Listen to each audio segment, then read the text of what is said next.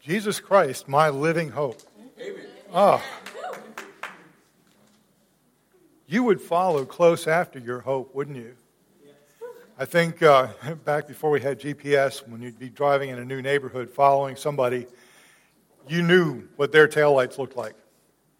And you stayed close enough that you kept them in sight. And uh, you didn't lose that person because if it's a new neighborhood, you don't know where you're going, you lose them. You know, I'm old enough to not have had a cell phone or um, you know, trying to find something on a map wasn't always really, really good either because didn't always have, you know, house numbers. And so when you have your hope, you follow close. You follow close. As we've been talking about discipleship for, for quite a time here, one of the questions that we keep butting into and, and, and not, as we start to try and explore it, is what does it mean to be a Christ follower? And I wanted to talk about that just a little bit this morning. Um, and I will do my very best. Uh, I, I, believe the Holy Spirit has given me something to say. It's, it's, always kind of exciting when you find out at 7 o'clock in the morning that you're preaching. Um, and I have, uh, I don't think, my, my wife could confirm for me, I don't think I've ever said no when someone called and said, Would you? So, uh, 7 o'clock is fine. Um, I, I, will confess I did kind of run around the house in a little bit of a panic, going, I have no idea what I'm going to preach on because I, uh, I was telling the, the, group at 9 o'clock, there, there are usually like three streams of thought running through my head at any time. I've got the, the, the 9 o'clock hour on Sunday morning. I lead a Bible study on Wednesday night. I'm taking a, a class at Nazarene Bible College. So there's a lot going on. It's like, well, there's so much to pick from here. Where does all this go? And just, I was coming down the steps into the living room and point, point, point. I said, well, that's got to be a Holy Spirit thing. So we're going to go with that. Um, and it was this idea of following. Um, following doesn't always look the same, even when we follow the same person. Uh, being a Christ follower is not going to be the same thing for me as it's going to be for you or you. And it's not going to be the same thing for me today as it will be tomorrow, probably. Um, so I wanted to look at just some examples of what that means. And, and uh, I've already made my apologies to the 9 o'clock group. I'm going to pull a lot from what we've done in there. Uh, it'll serve as reminder. Some of it, some of it is, is, things I didn't really have time to talk about in that time. Well, we're going to start in Genesis chapter 12, verses 1. We're going to go 1 to 4. Um, the Lord said to Abram, Go from your country, your people, and your father's household to the land I will show you. I will make you into a great nation, and I will bless you. I will make your name great, and you will be a blessing. I will bless those who bless you, and whoever curses you, I will curse and all peoples on the earth will be blessed through you. So Abram went as the Lord had told him, and Lot went with him. Abram was 75 years old when he set out from Haran. So at 75 years old, Abram just, you know, doing his thing, living life, raising kids, taking care of his flock. And uh, a God who he probably didn't know very well. I mean, he didn't have a Bible to read. Um, there was no long tradition, uh, no commentaries, no movies, or you know nothing. He just had the stories that had been passed down from, from previous generations. And this God appears to him and says, I want you to get up and go. Don't worry about where. Just go. I'll show you. At 75. Now, they were a little longer alive then than we are now, but still, I mean, at 59, I'm getting kind of settled. I mean, I'm ready for some, some transition in my life and some new and exciting things to happen, but, and they're happening. But um, not like when I was 25 or 30. When I was, you know, 25, they said, get up and go. I'd have gathered up my wifey and we'd have gone. 59, I don't know, 75, God better be real plain about that one. Get up and go. And what did he do? He got up and went. Um, now, I'm not going to try and tell his whole story, especially if I've got three points to make in, in the time I have. But um, he had some adventure. He had some real adventure. And all he had was go where I tell you to go. I will show you one step at a time. Where are you going? We've been talking about going a lot in, in terms of the Great Commission. Go and, uh, and take the Gospels, teach what I taught. Um, have you been thinking about that? Where do I go? What does going even look like? You know, I don't know what your day looks like. I know what mine looks like. I leave the house at 6:30 in the morning. I drive an hour and a half. I'm trapped in a windowless office for, for seven and a half hours, eight hours, and then I drive another hour and a half home. And you know, I do a lot of going, but there's not a lot of destination in there. Where, um, so I be a blessing wherever I can and whenever I can. I don't know what that looks like for you. What does go look like for you?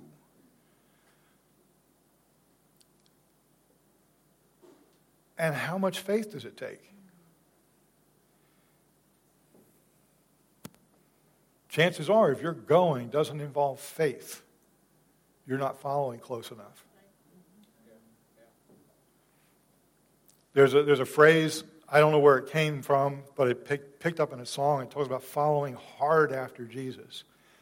And, uh, and that was, that's a, an image that really comes to my own mind when I think about following, when I think about going that there is a place where Jesus is trying to take you in your walk. Is going to require faith. He's not going to show you more than a step or two down the line. Like JC was saying, today's got enough trouble. He's not going to show you to. And, and that's what Jesus said. He says, Don't worry about tomorrow. Tomorrow's got, you know, today has enough trouble. Worry about today. Live for me today. Walk for me today. Be obedient to me today wherever I tell you to go. It's not always go, though. Sometimes it's stay. Now, let me throw this in here because I don't want anybody to go to pastor and they say, You keep telling us to go, and Scott said to stay. These are different contexts, okay? I am not saying anything that contradicts what Pastor John said here. But sometimes God says, stay. Now we're talking about Isaac, his son. Now there was a famine in the land besides the previous famine in Abraham's time, and Isaac went to Abimelech, king of the Philistines in Gerar. The Lord appeared to Isaac and said, Do not go down to Egypt. Live in the land where I tell you to live. Stay in this land for a while, and I will be with you and will bless you, for to you and your descendants I will give all these lands and confirm the oath that I swore to your father Abraham. I will make your descendants as numerous as the stars in the sky, and will give them all these lands, and through your offspring, all the nations of the earth will be blessed. Because Abraham obeyed me and did everything I required of him, keeping my commands and my decrees and my instructions. Now, stays out, that's not usually a term that upsets us too much, stay. I'm a sedentary kind of guy tell. Um, I like being home. I like my house. I like my family. I love my dog. Tell me to stay home. I'm, unless it's somewhere you're like telling me I'm not allowed to go somewhere. Stay is pretty good for me. Context. What was happening? There was a famine. Now, if you've not read Scripture enough to catch the pattern, there's a pattern in the Old Testament. Every time there's a famine, they go to Egypt. Why? Well, there was food there. The Nile, big fertile areas, food. Have you seen pictures of Palestine, of Israel? Um, I mean, there are some places where they grow some pretty good food, but when it gets dry, it's dry.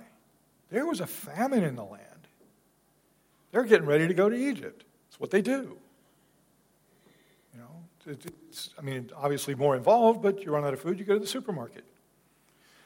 The Farmer doesn't have land, you go to where the, or doesn't have food, you go to a place where the farmer has food. God said, stay. Stay where it's going to be tough. It's not going to be pleasant there's not going to be everything that you need, or at least everything that you think you need. But I have a promise for you. You remember that promise I made to your father? He was faithful. When I said go, he went. Yeah, he was a knucklehead. He did some strange things along the way. He caused some trouble and God, he wanted to argue with me and all kinds of stuff. If, if you haven't read Abraham's story, recently, 9 o'clock gang, you guys have all heard this before. Read it again. There's, there's a lot of stuff there. Um, but God's conclusion to all that was Abraham obeyed me and he was faithful. Be faithful and stay. And all the things I promised him, they're yours. Just stay in the land. Did Isaac do everything right? Nah. Read those stories. But he stayed in the land. Who was his provision in that hard time? It was God. He followed hard after God to get to to get through that time of famine.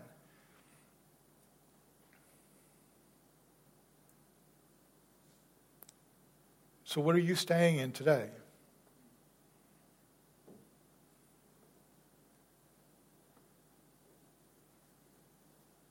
What has God called you to endure? Um, you know, we know some of your stories. We know some of the things that you're going through and the, the challenges, and you know, we want to help you get through those things and pray through those things. But you know, we, we don't always share what's going on. We're not always right on top of what everybody else is going through. What are you going through? Where God is saying, "Stay." And how do you know the difference? It's not easy. How do you know the difference? Well, you have to follow hard after Jesus. How do we do that? This is a story, I, am not going to tell the whole story, but it's a theme I've, I've hit on time and time again. You have to be in that relationship. You have to be in touch. You have to be in prayer. You have to be in the Word. And not just so you can check off that little box that says, I prayed today, and I read my Bible verse today, and I, and I did it out of my little bitty booklet, so that was okay because it didn't take long. But that relationship, that living hope, close, tight. God loves you more than anybody in the world loves you. And he wants a deeper relationship with you than you can have with any other human being. And it's only through that intimacy that, uh, that we experience that. It's only through that intimacy that we'll, he, we will hear his voice when he says go, and we will hear his voice when he says stay, and it will know the difference between the two. Um, in, in our uh, lesson today, we read this next passage. This is Jacob, three generations in now. The man said, Your name will no longer be Jacob, but Israel, because you have struggled with God and humans and have overcome. Jacob said, Please tell me your name. But he replied, Why do you ask my name? Then he blessed him there. So Jacob called the place Peniel and said, It is because I saw God face to face, and yet my life was spared. The sun rose above him as he passed Peniel, and he was limping because of his hip. Um, story there. Jacob. Jacob was a deceiver. That's what his name meant, a schemer. Um, we've been talking about him for the last couple of weeks in, in, in 9 o'clock. He uh, was the younger of a pair of twins, stole his brother Esau's birthright, stole his brother Esau's blessing, which was like everything. When, when uh, Isaac went to bless his son and thought he was blessing Esau, he gave Jacob everything. Everything. Esau wasn't happy. When Jacob left, he went to go find a wife, and, uh, and he left fear, fearing for his life. He really thought Esau was going to kill him. And again, if you haven't read these stories recently, read them because there's a lot that goes into here. But finally, after um, years of, of, conflict with his uncle Laban and uh, a wife that he, he, he, didn't necessarily intend to have and one that he did intend to have, and uh, a whole lot more of deceit and negotiation. Jacob picks up and he says, I'm done with this, I'm going home. And he's on his way home. He has sent servants ahead and offerings for Esau, his brother, to try and make peace and, uh, and trying not to get killed because he really is still afraid for his life. And, uh, and he sends his family t- kind of to the rear of the, of the caravan so that they're farther away in case Esau does decide he's going to try and kill him. At least his family will be spared. And along the way, one night he's out sleeping, and the Lord appears to him and starts wrestling with him. Now, you read a few verses before this, and there is no prelude. All of a sudden, Jacob's in a wrestling match. And he is not going to let this go all night long. That's a song cue. I, sorry. Everything's a song cue for me. It's going through my head. Um, not a church song. We won't sing that one. all night long. And finally, the Lord says, Enough of this is enough. And he puts his thumb in Jacob's hip joint and knocks his hip out of joint. And the battle's lost. But he hasn't given up. The Lord's like, let go of me, Jacob. You're lost. It's done. And Jacob's like, no, I am not letting go until you bless me.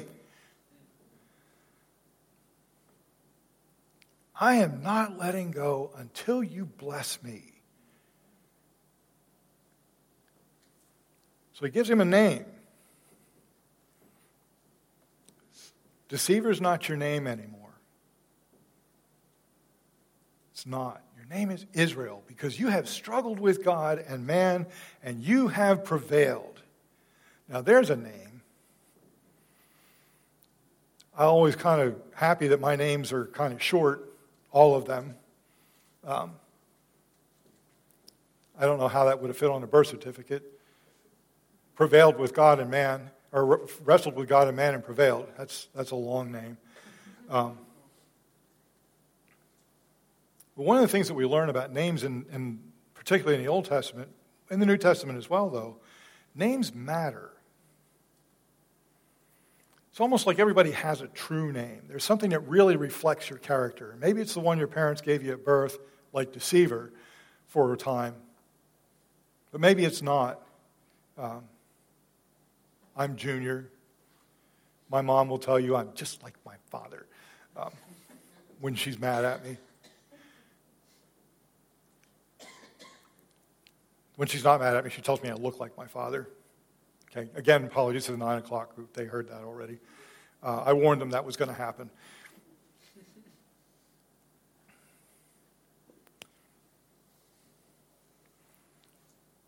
God took a long time to work that change through Jacob.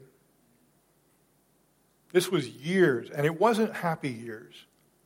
It was years of deceit and problems and arguing and oh, they fought over whose sheep belonged to who, and it was it was not a pleasant time. Um, but God worked on his character the whole way through, and when he has this wrestling match, he ends with a new name, indicative of a new character. So we talked about God wanting you to go, God wanting you to stay. But more core to all of this, and, and, and it will work its way through in all of that going and staying, is who does God want you to be? Who is God making you to be? I will tell you, I'll, I'll skip to the end because the end picture is Jesus. There was a character that we were created with. We were created in perfect relationship with God, our, our, our, Creator. Because of that perfect relationship, we were righteous and holy. Imagine that. Uninterrupted fellowship. They walked with God in the garden, talked to Him um, friend to friend.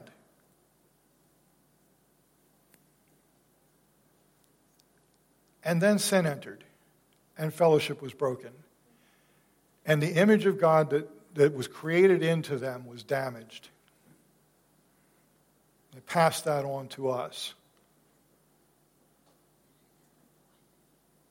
What is God's plan for us? Is it not to be restored to that image and to that relationship? Who does God want you to be? And how badly do you want to be that person? Uh, I loved it this morning. We were talking about this, this wrestling thing, and, and Janet brought up that, that very idea. How often will we hold on to God until He blesses us? God, I know you want to bless me. I know you want to do this thing in my life. I know you want to create this new piece in my character, and I am not going to let go of you until it happens. But that's not how we live, is it? We get caught up in 90 minute commutes and uncooperative people on the phone. And um, sorry, I work on the phone about half a day be nice if they'd split it up. Okay, these four hours you're on the phone, these four you're off. It's, it's not. It's, and uh, it's frustrating. People don't follow instructions. they don't tell you what's actually going on. My computer doesn't work. Okay, what does that mean? That could mean a lot of things. I can't log into my account. Okay, that could mean a lot of things. Um, it's easy to get tied up in all of that and get upset and or frustrated or disappointed. And, and I know some of you have jobs where you have real problems. Um, some of you have lives where you have real problems. And if you don't, you will. You will.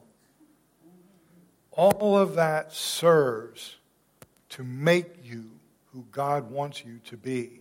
Are you going to hold on while that happens? Will you follow hard after Jesus? Is he really your living hope?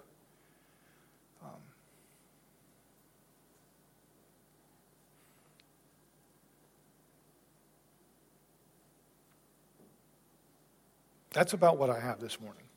I, like to have something a little more organized. I did this, you know, like I said, while I was getting ready to come to Sunday school this morning. But uh, but this is what the Holy Spirit said to me, and what the Holy Spirit is saying to me this morning. Are you following when I say go? Are you staying when I say stay?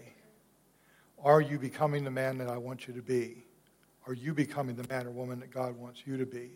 And are you putting in the time and the effort and the focus to make that happen?